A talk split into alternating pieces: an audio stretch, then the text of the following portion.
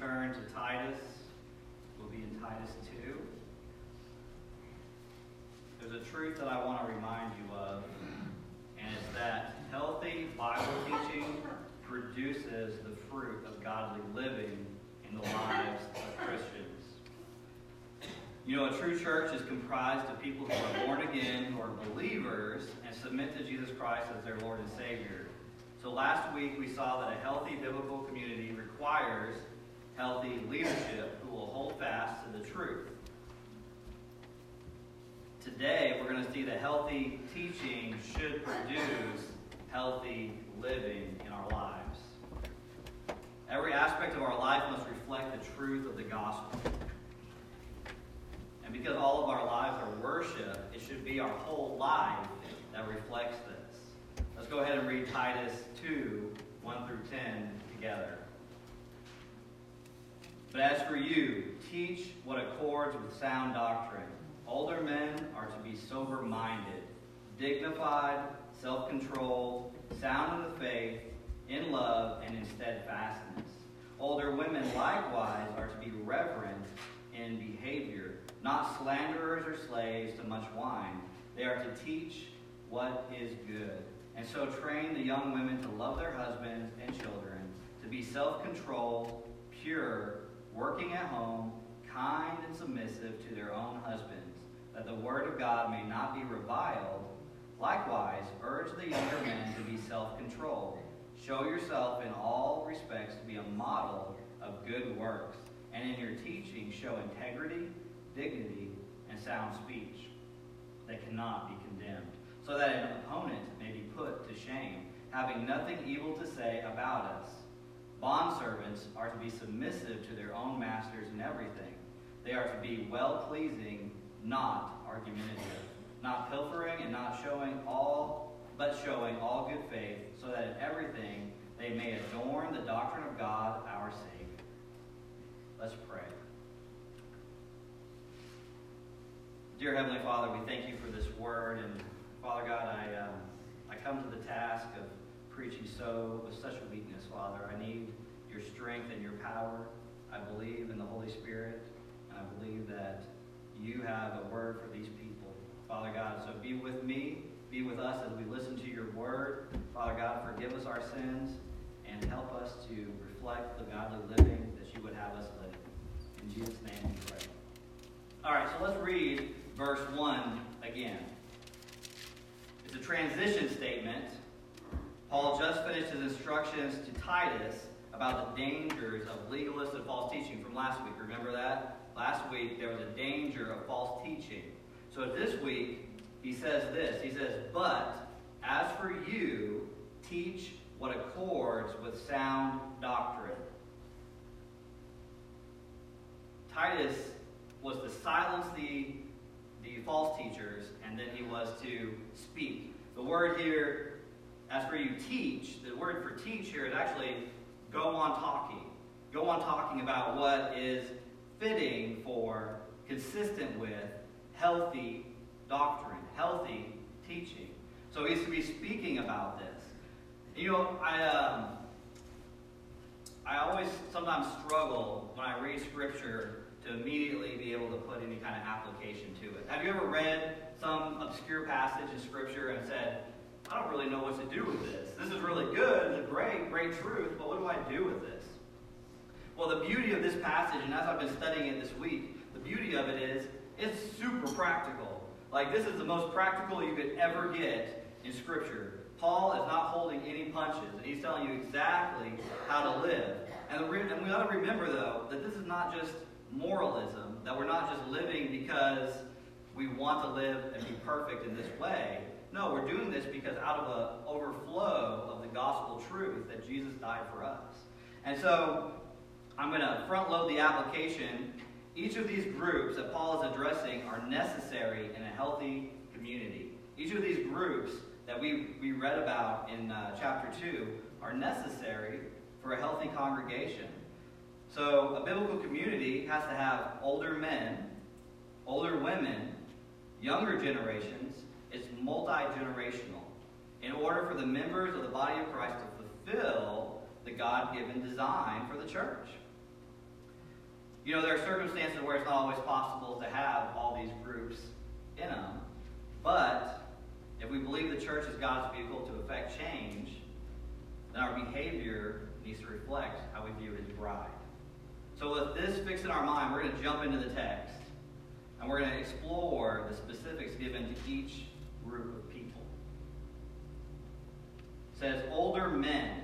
So, older men are addressed in the context of the text as an emphasis on more aged men, men who are a bit older. So, it's not the same older men as in elders that were mentioned in Titus 1. It's a different root word but its older men are to be sober minded, dignified, self controlled, sound in faith, in love, and in steadfastness. So, sober minded, dignified self control. And then under self control, you see sound in faith, in love, and in steadfastness. Sober minded, in other, version, other versions, you may have a version that translated as temperate or self controlled. And often this term is used to mean moderate or free from excess, from excess passions or rashness, restrained in conduct. So I will let you guys think practically what does it mean to be sober minded? Dignified.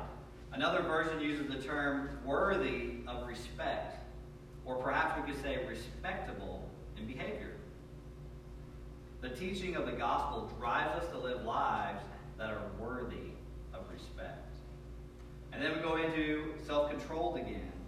Self control, this is a different word from the sober minded, even though it's similar in connotation.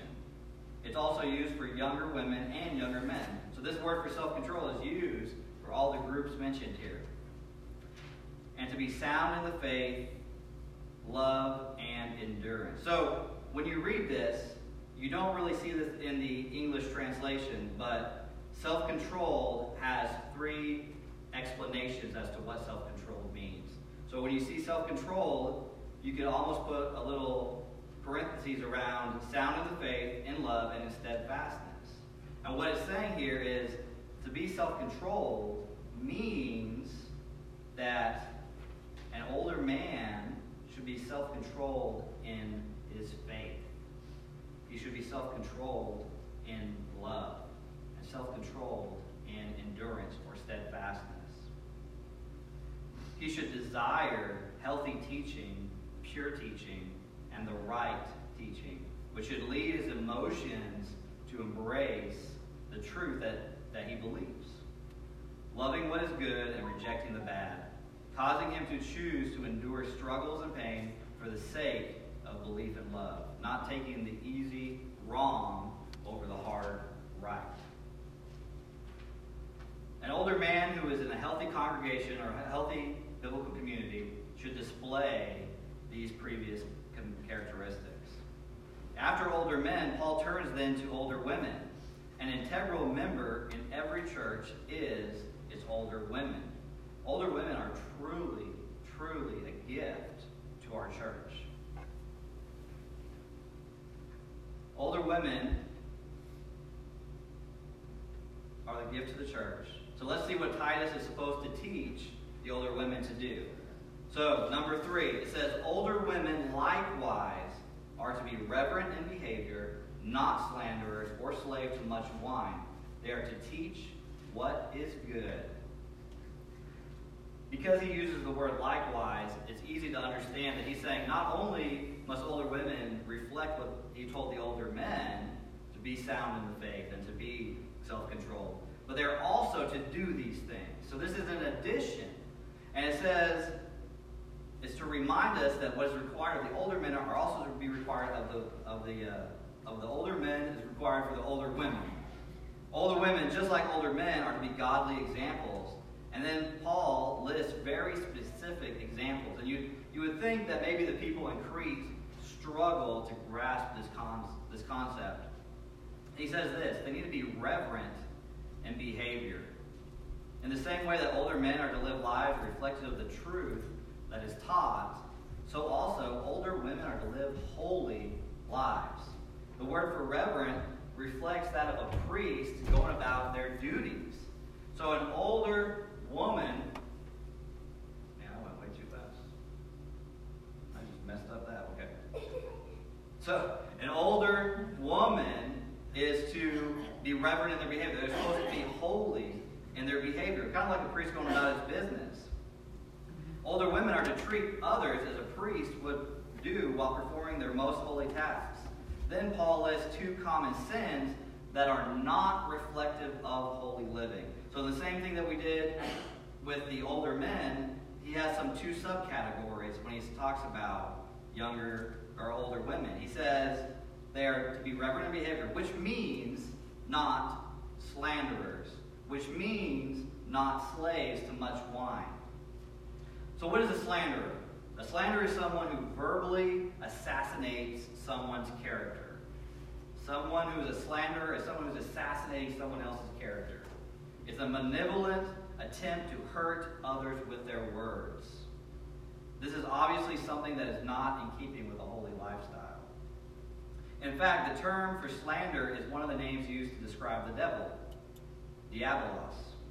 Satan is the ultimate slanderer, and he showed his true colors in the Garden of Eden when he said, Did God really say this? And why?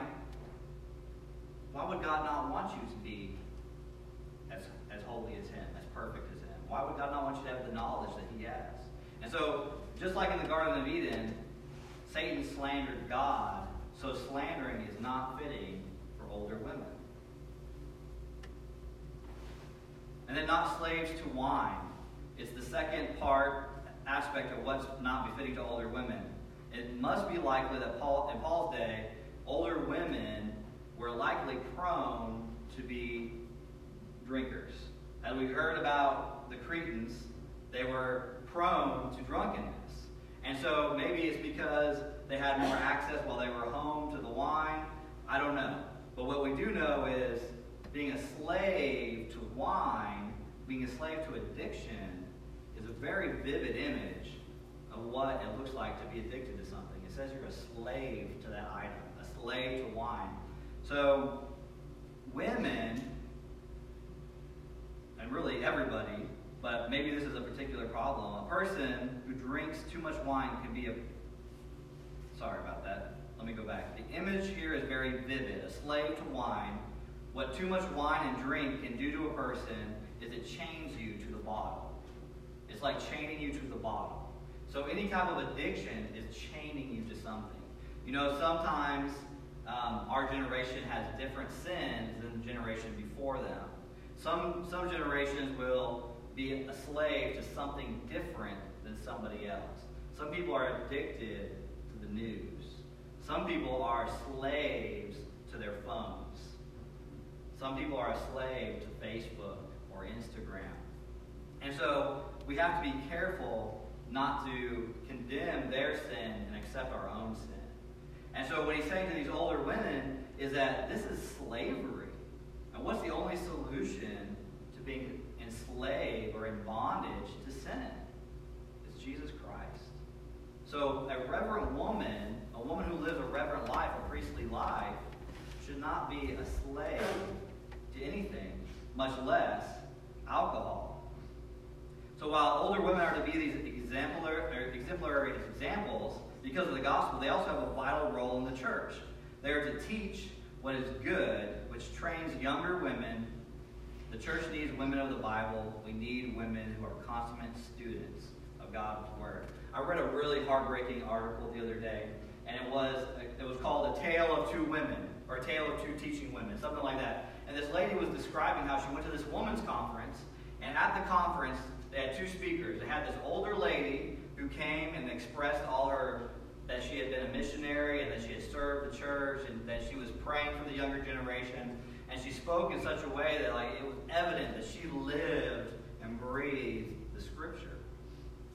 And then there was another woman, she was much younger, and she was funny. She had all the jokes. She talked about all the famous people that she met, she talked about all the books that she had written and she had all these stories that were just fun. And then occasionally she would jump into the Bible and pull out a passage, throw it out there, but then go back to telling stories about herself.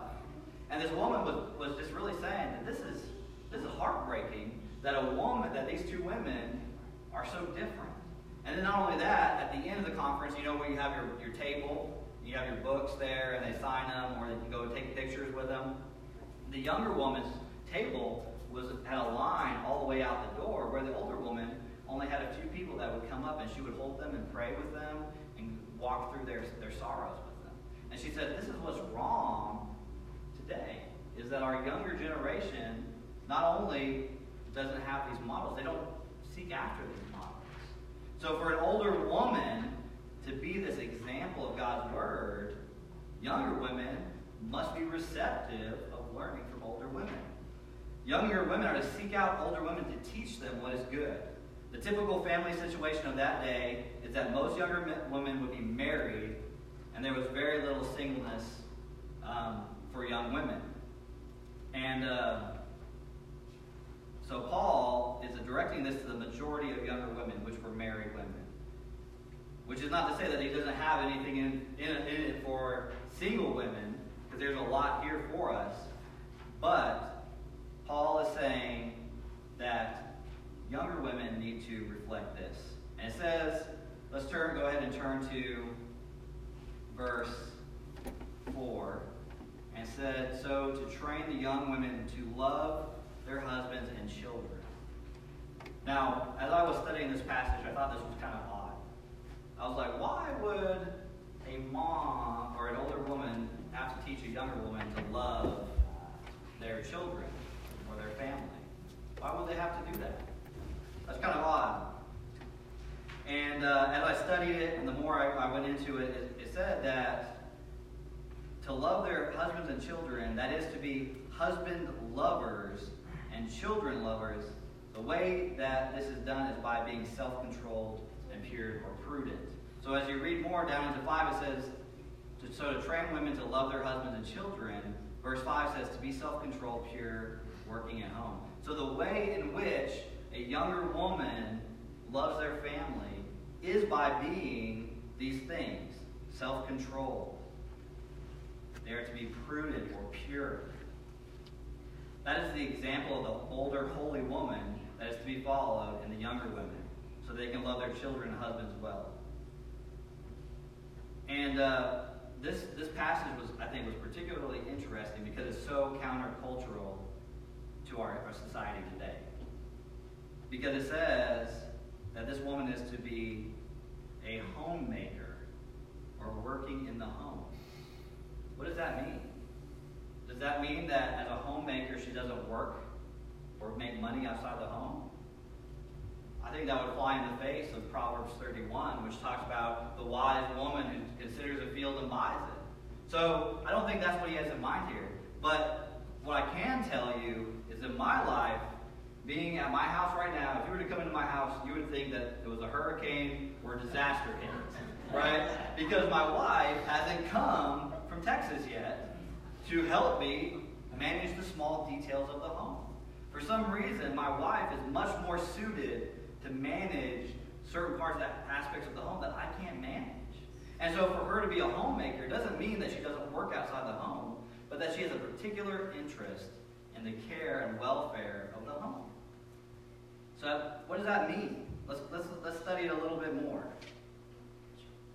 Young, a younger woman is to be characterized by her love for her family through her efforts in the home. Through her efforts at home. And then there's, there's kindness. She's to be kind. I'm, I'm going to probably just skip that because I think it's pretty self-explanatory what it means to be kind. And then let's look at the other countercultural term used here. All right, it says, show yourselves in all respect to be a model of good work. Oh, sorry, we're going back up to verse 5 working at home, kind, and here, here here's the bombshell, and submissive to their own husbands. Okay, what does this mean? This could be taken a lot of different ways. Submission is a really bad word in our society today, is it not? No one wants to be submissive to anybody.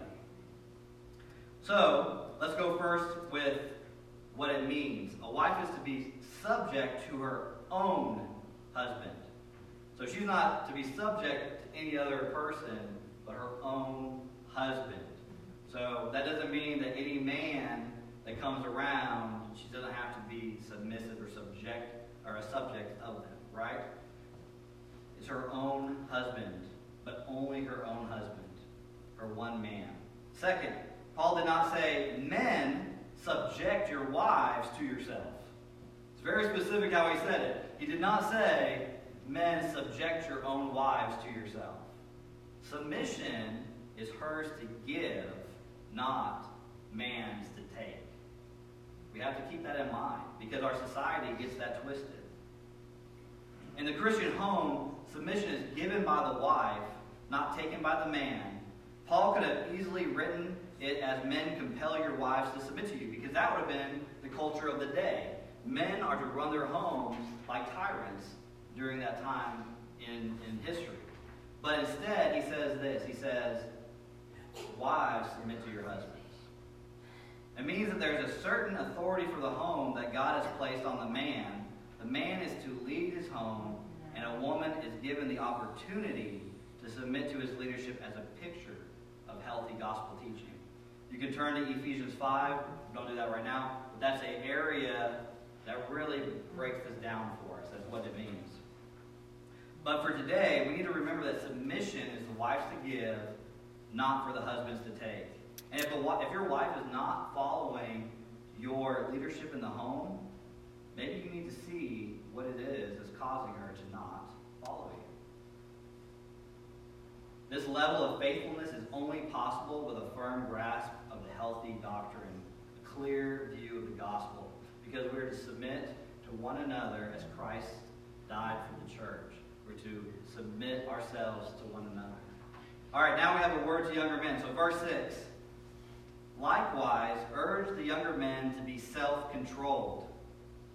You know, Paul's not wasting any words here. That's the only word that he has for younger men. But I think it's probably pretty important. So he says, encourage or urge them, help them to be self controlled.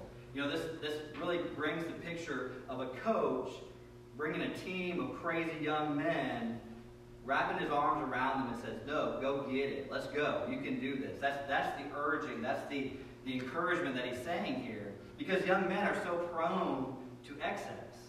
Young men are tending to be driven by enthusiasm. And they like to throw off restraint. So the healthy gospel teaching should harness young men and push them into the direction that they should be going. So a healthy congregation who has young men needs to find ways to encourage them in gospel faithfulness and to teach them that, like a coach. The gospel gives purpose to young people. You can spend your life for one of two kingdoms. You can, you can serve the kingdom of God or the kingdom of man. Which one has eternal value? And then verses 7 through 8. It says, Show yourself in all respects to be a model of good works, and in your teaching show integrity, dignity, and sound speech that cannot be condemned, so an opponent may be put to shame, having nothing evil to say about us. So here is Paul's specific guidance to Titus, which really is applicable to all of us who are in leadership. The short of the section basically says, practice what you preach. Practice what you preach. Paul tells Titus that he is to be a model of good works in his teaching, and he does it in three ways in integrity, in dignity, and sound speech. Integrity carries this meaning of pure teaching. A leader has to teach the fullness of God's word with integrity, not adding to or taking away or mixing any error into it. Dignity, along with teaching with integrity, means that he's supposed to do it with a Latin word, gravitas. Right? He's to teach with gravitas. He's to teach with dignity. So it's not everything's not a big joke. This is a serious thing that we have before us as leaders. And we have to teach with this, the understanding the weight of God's word. Leaders need to be a model, or need to model the right handling of God's word. James 3 1 has a warning for us that keeps me up at night. It talks about handling the word of truth because you who are teachers will be judged with stricter judgment. That keeps me up at night. That forces me to study this text for hours and hours at a time because I know that I'm going to be judged with greater strictness. And all of us who are parents teaching our children need to understand that we have a higher responsibility. And then finally, he says the third area to be a model of good works is sound in speech. Titus must speak healthy words. His teaching must be uncorrupted and correct. The words that come out of our mouth, whether in teaching, preaching, counseling, must be sound and healthy, not careless or bad. All right, let's read verse 9 through 10 because this is a fun area. Bond servants, also known as slaves, are to be submissive to their own masters in everything.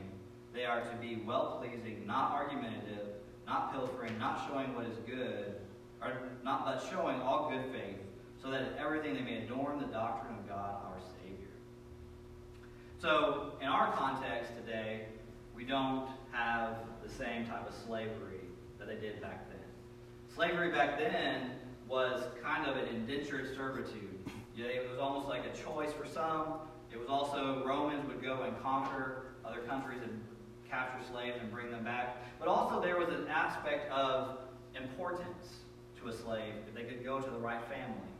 So I kind of liken this to military service, right? You're giving up some of your freedom for the benefits that the Army or the Air Force or wherever brings you. So um, just to illustrate this, when I was uh, E6 in the Army, I had a, a pretty nice truck and I would drive it places, and then young kids would come up to me and be like, oh man, how did you afford that vehicle? I said, well, I was in the Army, or I'm in the Army.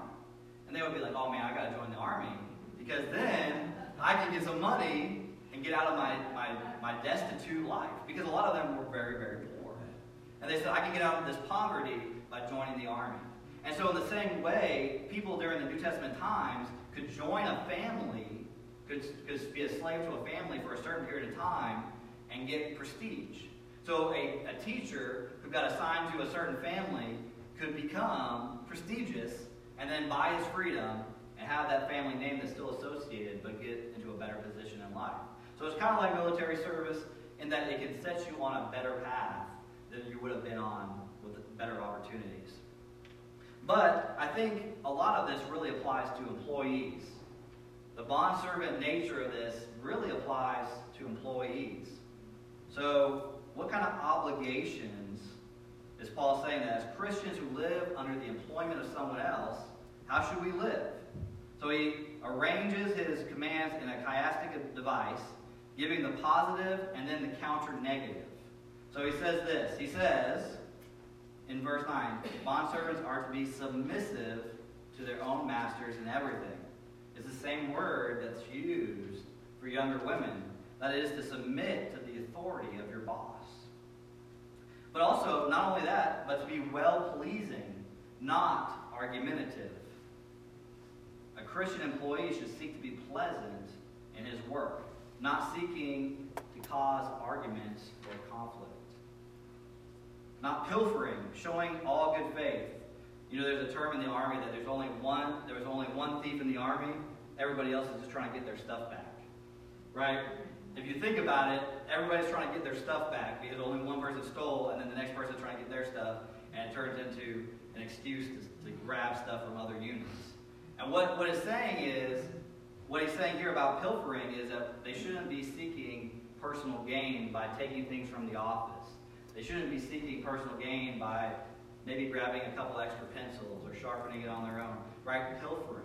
And they say that if everybody in the, in the workplace stopped stealing, all these companies would have millions and millions of dollars in surplus because employees are pocketing parts of their, their work. So being a Christian in the workspace depends on Christian conduct. So let me give you an example. If I said I found the best barber but my haircut was like all crazy. What would you think about that? You'd think that's probably not the best barber, right? You'd be like, this guy doesn't know what a good barber looks like. But in the same way, if we say that we go to Sierra Vista Baptist Church and we live our lives like we don't go to any church, what's that saying about our church? If we were, say, a lawyer and we conducted ourselves in one way in the courthouse, and then that someone said, "Oh yeah, that you know that guy goes to Sierra Vista Baptist Church," who would come to Sierra Vista Baptist Church? Nobody would want to, because the fruit of our work is evident. The fruit of our lives is evident to everybody else. And if the church is supposed to be the bride of Christ, we're supposed to be adorning it, is what it says. So we've gone through the whole passage, but now going to go back up and we're going to go backwards. All right? So if you look in this, I skipped three important sections. All right? It says in verse 10 it says so that they may adorn the doctrine of God, our Savior. So in verse 10 it says not pilfering but showing all good faith so that in everything they may adorn the doctrine of God our Savior. I want you to think back to your wedding day or think back to a beautiful wedding that you saw on TV and imagine this bride coming down the aisle. And she's adorned with makeup, jewelry, a nice dress, right? She has all these external additions to her. But the value is not what she's adorned with, it's who she is. And in the same way, we get a description in Revelation 21 2. It says, um, let's go ahead and turn to Revelation 21 2, because I think this really helps illustrate our point.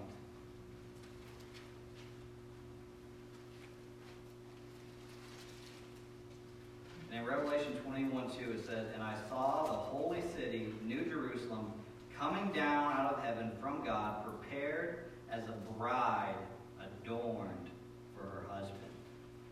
If you go back to Titus, we are to adorn the doctrine of God, our Savior. Our behavior, our lifestyles don't add any value to the gospel. They don't make the gospel more valuable. They don't save us. But what it does is it adorns it. It adds beauty, external beauty to it. So our conduct as Christians should flow from our relationship to Jesus and the right teaching of His Word. We don't make ourselves worthy of right standing before God, but the way we act reflects on Christ. The way you behave at work reflects on Christ. The church. When Christians live as we ought to, we show how valuable the Word of God is to the world. We say there's something different about those people. All right, turn to verse 8. At the end of verse 8, it says, And sound speech that cannot be condemned, so that an opponent may be put to shame, having nothing evil to say about us.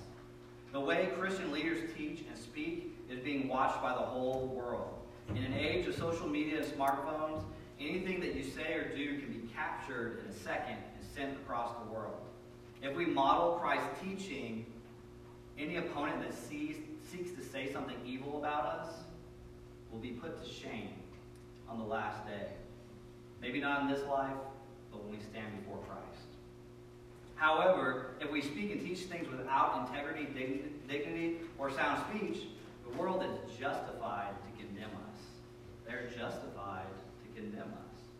And it's a sad state of affairs when leaders who are preaching God's word faithfully don't live it out in life. And then guess what? So many have been caught and put down because of it. Verse 5, it says, To be self controlled, pure, working at home, kind and submissive to their own husbands, that the word of God may not be reviled. When we fail to live out our God given roles in marriage and at home, the Word of God is likely to, to be considered less than right. The Word of God is blasphemed. That's the word that's used there, is blasphemed. Considering, considered nothing more than mere suggestions. This indicates that if we take the teaching of God as mere suggestions rather than the very Word of God, we allow it to be blasphemed by those on the outside. When someone comes up to you and says, I thought you were a Christian, but you're living this way, you're allowing the Word of God to be blasphemed by your actions. So our motive is not I want to look good for everybody else, but it's the Word of God taught rightly. Healthy Bible teaching produces the fruit of godly living in the lives of, Christians. A true church is comprised of people who are born again, who are believers, and submit to Jesus Christ as their Lord and Savior. Their lives reflect it. So, if this church is the bride of Christ, and we are on a mission for the world to show the world who Jesus is, we're a small beacon in a city that is broken. Have you ever driven around or walked around the West End lately? It's pretty sad. Pretty sad state of affairs there.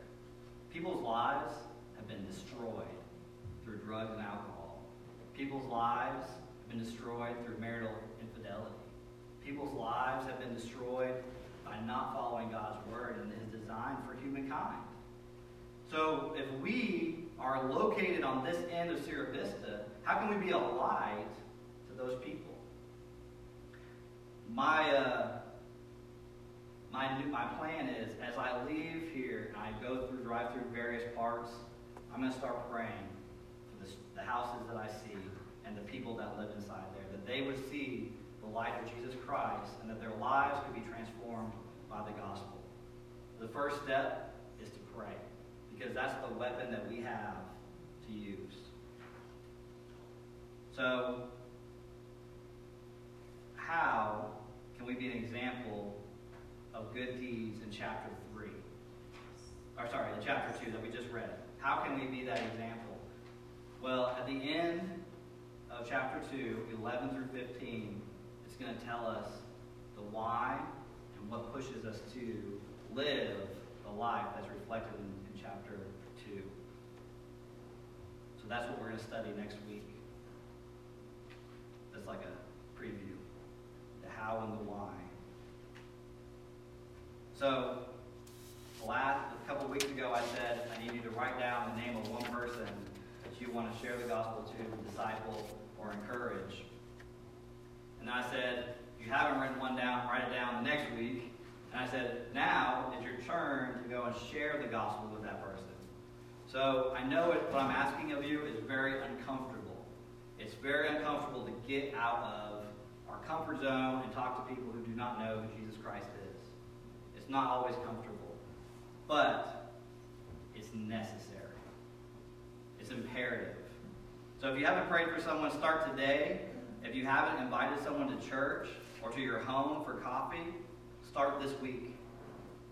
If you need resources or help, let me know, and I have tons of resources that we can discuss on how to get started having biblical conversations with your friends.